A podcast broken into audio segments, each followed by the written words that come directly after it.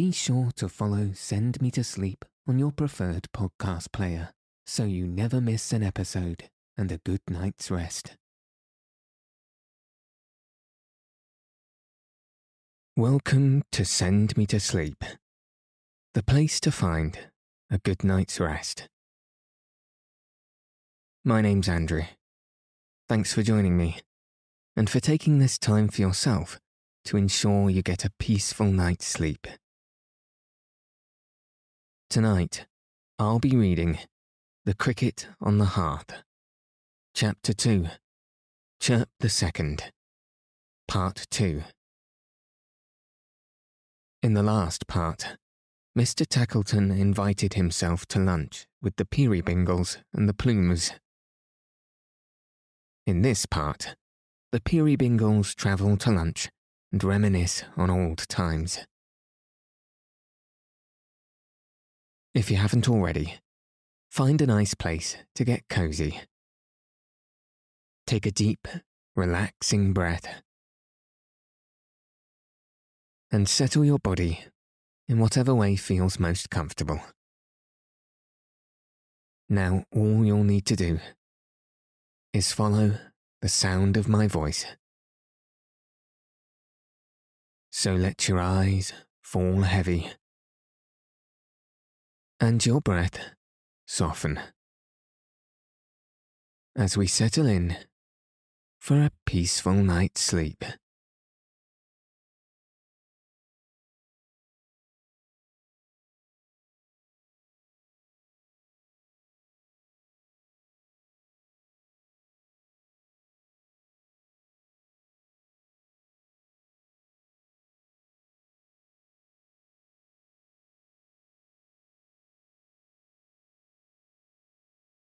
In the meantime, there had been a pretty sharp commotion at John Peerybingle's, for little Mrs. Peerybingle naturally couldn't think of going anywhere without the baby. And to get the baby under way took time. Not that there was much of the baby, speaking of it as a thing of weight and measure but there was a vast deal to do about and about it, and it all had to be done by easy stages. For instance, when the baby was got, by hook and by crook, to a certain point of dressing, and you might have rationally supposed that another touch or two would finish him off and turn him out a tip top baby challenging the world. He was unexpectedly extinguished in a flannel cap and hustled off to bed, where he simmered, so to speak, between two blankets for the best part of an hour.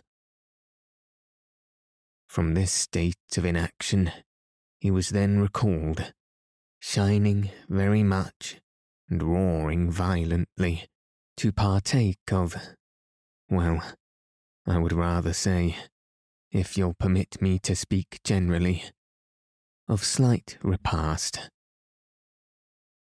After which, he went to sleep again. Mrs. Peerybingle took advantage of this interval to make herself as smart in a small way as ever you saw anybody in all your life, and during the same short truce, Miss Slowboy insinuated herself into a Spencer of a fashion so surprising and ingenious that it had no connection with herself or anything else in the universe, but was a shrunken, dog's eared, independent fact, pursuing its lonely course without the least regard to anybody. By this time, the baby, being all alive again, was invested by the united efforts of Mrs. Peerybingle and Miss Slowboy with a cream coloured mantle for its body, and a sort of nankeen raised pie for its head. And so, in course of time, they all three got down to the door, where the old horse had already taken more than the full value of his day's toll out of the turnpike trust by tearing up the road with his impatient autographs, and whence Boxer might be dimly seen in the remote perspective, standing, looking back, and tempting him to come on without orders. As to a chair, or anything of that kind for helping Mrs. Peerybingle into the cart, you know very little of John, if you think that was necessary. Before you could have seen him lift her from the ground, there she was in her place, fresh and rosy, saying, John, how can you? Think of Tilly. If I might be allowed to mention a young lady's legs, on any terms, I would observe of Miss Slowboy's that there was a fatality about them which rendered them singularly liable to be grazed, and that she never affected the smallest ascent or descent without recording the circumstance upon them with a notch, as Robinson Crusoe marked the days upon his wooden calendar. But as this might be considered ungenteel, I'll think of it. John, you've got the basket with the veal and ham pie and things, and the bottles of beer said Dot. If you haven't, you must turn round again this very minute. You're a nice little article, returned the carrier, to be talking about turning round after keeping me a full quarter of an hour behind my time. I am sorry for it, John, said Dot, in a great bustle but I really could not think of going to Bertha's. I would not do it, John, on any account, without the veal and ham pie and things, and the bottles of beer. Way. This monosyllable was addressed to the horse, who didn't mind it at all. Oh, do way, John, said Mrs. Peerybingle. Please. It'll be time enough to do that, returned John, when I begin to leave things behind me. The basket's here, safe enough. What a hard hearted monster you must be, John, not to have said so at once, and save me such a turn. I declared I wouldn't go to Bertha's without the veal and ham pie and things and the bottles of beer for any money. Regularly once a fortnight, ever since we have been married, John, have we made our little picnic there. If anything was to go wrong with it, I should almost think we were never to be lucky again. It was a kind thought in the first instance, said the carrier, and I honour it for you, little woman. My dear John, replied Dot, turning very red. Don't talk about honouring me. Good gracious. By the by, observed the carrier, that old gentleman. Again, so visibly and instantly embarrassed. He's an odd fish, said the carrier, looking straight along the road before them. I can't make him out. I don't believe there's any harm in him. None at all. I'm I'm sure there's none at all. Yes, said the carrier, with his eyes attracted to her face by the great earnestness of her manner. I'm glad you feel so certain of it, because it's a confirmation to me. It's curious that he should have taken it into his head to ask leave to go on lodging with us, ain't it? Things come about so strangely. So very strangely, she rejoined in a low voice, scarcely audible. However, he's a good natured old gentleman, said John, and pays as a gentleman. And I think his word is to be relied upon, like a gentleman's. I had quite a long talk with him this morning. He can hear me better already, he says, as he gets more used to my voice. He told me a great deal about himself, and I told him a great deal about myself, and a rare lot of questions he asked me. I gave him information about my having two beats, you know, in my business one day to the right from our house and back again. Another day to the left from our house and back again. Or he's a stranger and don't know the names of places about here. And he seemed quite pleased. Why then, I shall be returning home tonight your way, he says when I thought you'd be coming in an exactly opposite direction. That's capital. I may trouble you for another lift, perhaps, but I'll engage not to fall so sound asleep again. He was sound asleep. Surely, Dot. What are you thinking of? Thinking of, John? I I was listening to you. Oh, that's all right, said the honest carrier. I was afraid, from the look on your face, that I'd gone on rambling so long as to set you thinking about something else. I was very near it, I'll be bound. Dot making no reply, they jogged on, for some little time, in silence. But it was not easy to remain silent very long in John Peerybingle's cart, for everybody on the road had something to say. Though it might only be, How are you? And indeed, very often it was nothing else.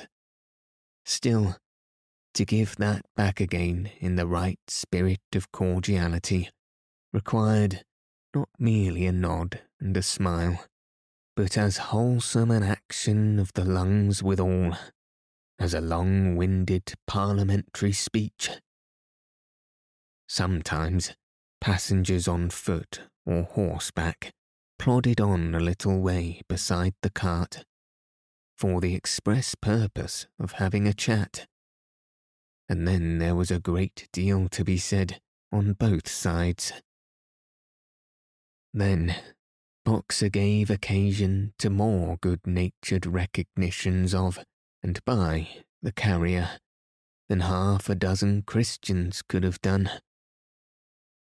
Everybody knew him, all along the road, especially the fowls and the pigs, who, when they saw him approaching, with his body all on one side, and his ears pricked up inquisitively, and that knob of a tail making the most of itself in the air, immediately withdrew into remote back settlements without waiting for the honour of a nearer acquaintance.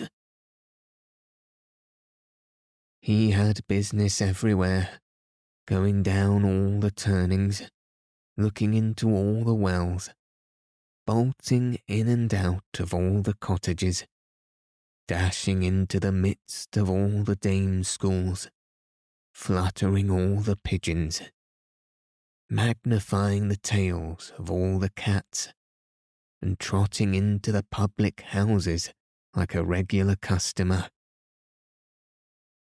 Wherever he went, somebody or other might have been heard to cry, Hello, here's Boxer.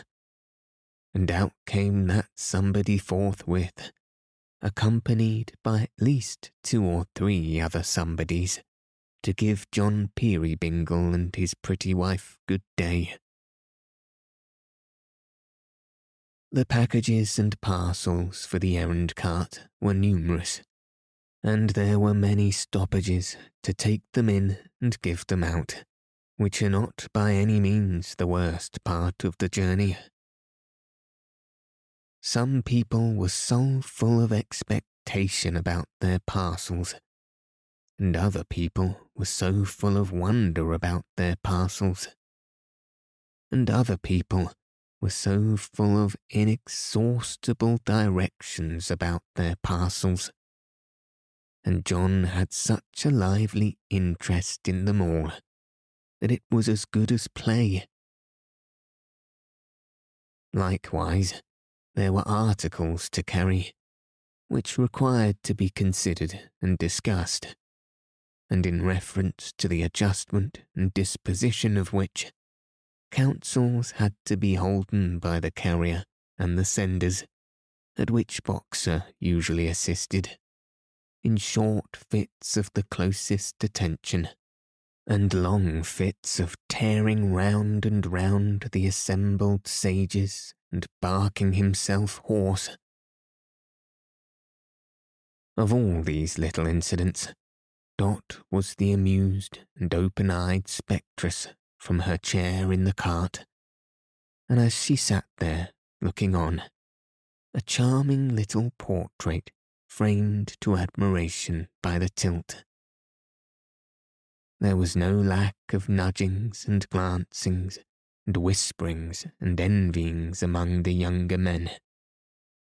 And this delighted John the carrier beyond measure, for he was proud to have a little wife admired, knowing that she didn't mind it, that, if anything, she rather liked it, perhaps. The trip was a little foggy, to be sure, in the January weather, and was raw and cold. But who cared for such trifles? Not Dot, decidedly. Not Tilly Slowboy, for she seemed sitting in a cart, on any terms, to be the highest point of human joys the crowning circumstance of earthly hopes. Not the baby, I'll be sworn, for it's not in baby nature to be warmer or more sound asleep, though its capacity is great in both respects, than that blessed young Peerybingle was, all the way. You couldn't see very far in the fog, of course but you could see a great deal. It's astonishing how much you can see in a thicker fog than that, if you will only take the trouble to look for it. Why, even to sit watching for the fairy rings in the field, and for the patches of hoar-frost still lingering in the shade, near the edges and by the trees, was a pleasant occupation, to make no mention of the unexpected shapes in which the trees themselves came starting out of the mist and gliding into it again. The hedges were tangled and bare, and waved a multitude of blighted garlands in the wind. But there was no discouragement in this. It was agreeable to contemplate, for it made the fireside warmer in possession, and the summer greener in its expectancy. The river looked chilly, but it was in motion, and moving at a good pace, which was a great point. The canal was rather slow and torpid. That must be admitted. Never mind. It would freeze the sooner when the frost set fairly in. And then there would be skating and sliding and the heavy old barges, frozen up somewhere near a wharf, would smoke their rusty iron chimney pipes all day and have a lazy time of it. In one place, there was a great mound of weeds or stubble burning, and they watched the fire, so white in the daytime, flaring through the fog, with only here and there a dash of red in it, until, in consequence, as she observed, of the smoke getting up her nose, Miss Slowboy choked. She could not do anything of that sort on the smallest provocation, and woke the baby, who wouldn't go back to sleep again. But Boxer, who was in advance some quarter of a mile or so, had already passed the outposts of the town and gained the corner of the street where Caleb and his daughter lived. And long before they had reached the door, he and the blind girl were on the pavement, waiting to receive them. Boxer, by the way, made certain delicate distinctions of his own in his communications with Bertha, which persuade me fully that he knew her to be blind. He never sought to attract her attention by looking at her, as he often did with other people, but touched her invariably. What experience he could ever have had of blind people, or blind dogs, I don't know. He had never lived with a blind master, nor had Mr. Boxer the elder, nor Mrs. Boxer, nor any of his respectable family on either side, even been visited with blindness that I am aware of. He may have found it out for himself, perhaps, but he had got hold of it somehow, and therefore he had hold of Bertha too, by the skirt and kept hold until Mrs. Peerybingle and the baby, and Miss Slowboy and the basket were all got safely within doors. May Fielding was already come, and so was her mother, a little querulous chip of an old lady with a peevish face, who, in right of having preserved a waist like a bedpost, was supposed to be a most transcendent figure, and who, in consequence of having once been better off, or in labouring under an impression that she might have been, if something had happened which never did happen, and seemed to have never been particularly likely to come to pass. But it's all the same, was very genteel and patronising indeed.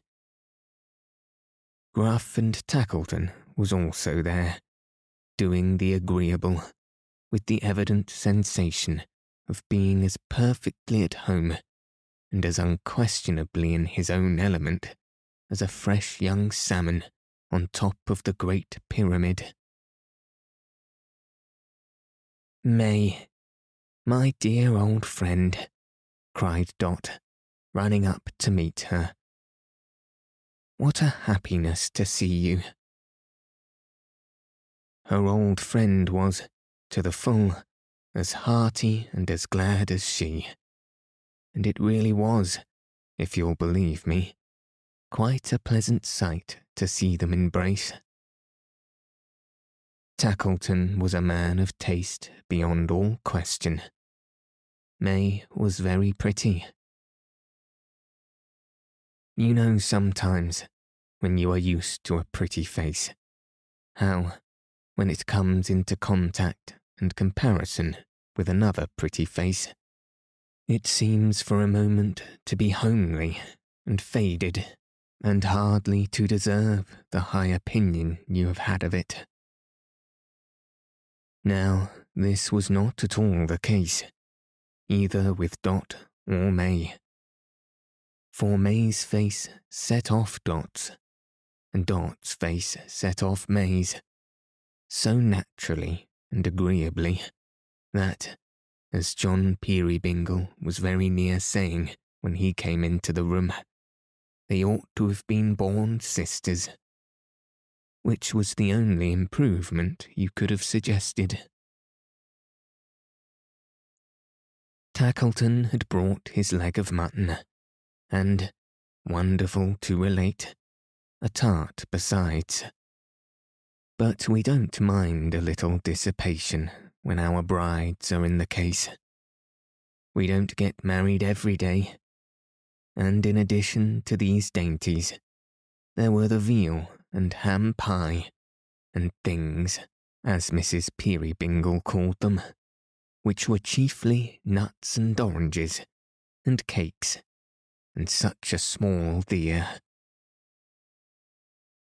When the repast was set forth on the board, flanked by Caleb's contribution, which was a great wooden bowl of smoking potatoes, he was prohibited, by solemn compact, from producing any other viands.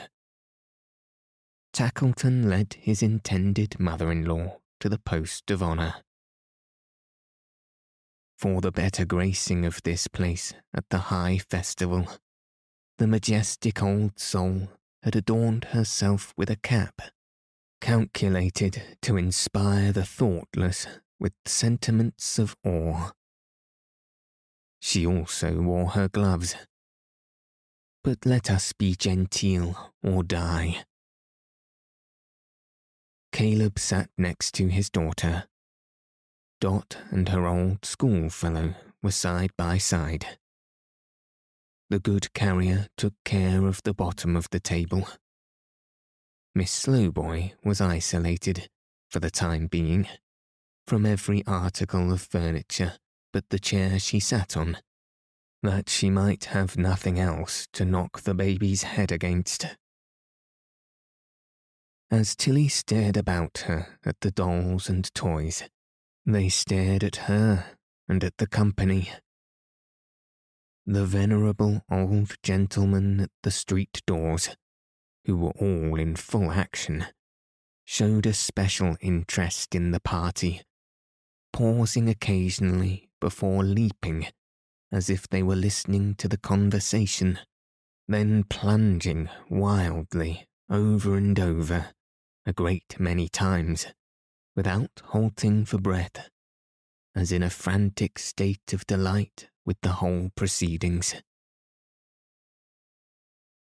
Certainly, if these old gentlemen were inclined to have a fiendish joy in the contemplation of Tackleton's discomfort, they had good reason to be satisfied.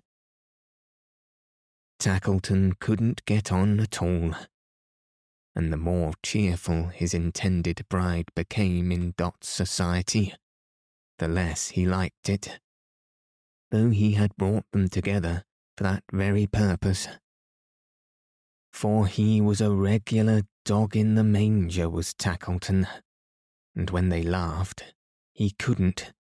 He took it into his head immediately that they must be laughing at him. Ah, May, said Dot. Dear, dear, what changes. To talk of those merry school days makes one young again.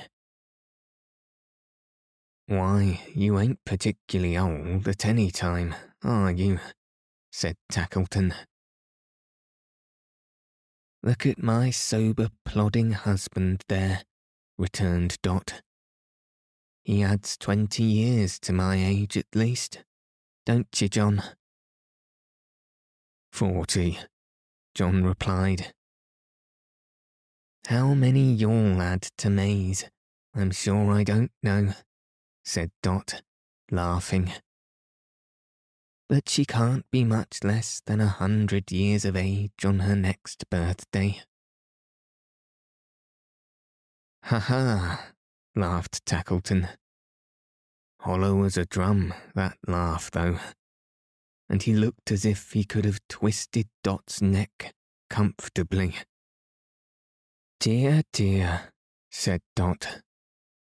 Only to remember how we used to talk at school about the husbands we would choose. I don't know how young, and how handsome, and how happy, and how lively mine was not to be. And as to May's, ah dear, I don't know whether to laugh or cry when I think what silly girls we were. May seemed to know which to do, for the colour flushed into her face, and tears stood in her eyes. Even the very persons themselves, real, live young men, were fixed on sometimes, said Dot. We little thought how things would come about. I never fixed on John, I'm sure. I never so much as thought of him. And if I had told you you were ever to be married to Mr. Tackleton, why, you'd have slapped me. Wouldn't you, Mary? Though Mary didn't say yes, she certainly didn't say no, or express no by any means. Tackleton laughed, quite shouted. He laughed so loudly. John Peerybingle laughed too, in his ordinary, good natured, and contented manner but he was a mere whisper of a laugh to Tackleton's. You couldn't resist us, you see, said Tackleton. Here we are, here we are. Where are your happy young bridegrooms now? Some of them are dead, said Dot, and some of them forgotten. Some of them, if they could stand among us this moment, would not believe we were the same creatures, would not believe that what they saw and heard was real, and we could forget them so. No, they would not believe one word of it. Why, Dot, exclaimed the carrier. Little woman, she had spoken with such earnestness and fire that she stood in need of some recalling to herself, without doubt. Her husband's check was very gentle, for he merely interfered, as he supposed, to shield on Tackleton. But it proved effectual, for she stopped and said no more. There was an uncommon agitation, even in her silence, which the wary Tackleton, who had brought his half shut eye to bear upon her, noted closely and remembered to some purpose too. May uttered no word, good or bad, but sat quite still, with her eyes cast down and made no sign of interest in what had passed. The good lady, her mother, now interposed, observing, in the first instance, that girls were girls, and bygones were bygones, and that so long as young people were young and thoughtless, they would probably conduct themselves like young and thoughtless persons with two or three other positions of a no less sound and incontrovertible character. She then remarked, in a devout spirit, that she thanked heaven she had always found in her daughter May a dutiful and obedient child, for which she took no credit to herself, though she had every reason to believe it was entirely her own doing. With regard to Mr. Tackleton, she said that he was in a moral point of view an undeniable individual, and that he was, in an eligible point of view, a son in law to be desired. No one in their sense could doubt. She was very emphatic here. With regard to the family into which he was soon to be about, after some solicitation, to be admitted, she believed Mr. Tackleton knew that although reduced in purse, it had some pretensions to gentility, and if certain circumstances, not wholly unconnected, she would go so far as to say with the indigo trade, but to which she would not more particularly refer, had happened differently, it might perhaps have been in possession of wealth. She then remarked that she would not allude to the past, and would not mention that her daughter had for some time rejected the suit of Mr. Tackleton, and that she would not say a great many other things which she did say, at great length. Finally, she delivered it as the general result of her observation and experience that those marriages in which there was least of what was romantically and sillily called love were always the happiest, and that she anticipated the greatest possible amount of bliss. Not rapturous bliss, but the solid, steady going article for the approaching nuptials. She concluded by informing the company that tomorrow was the day she had lived for, expressly, and that when it was over, she would desire nothing better than to be packed up and disposed of in any genteel place of burial.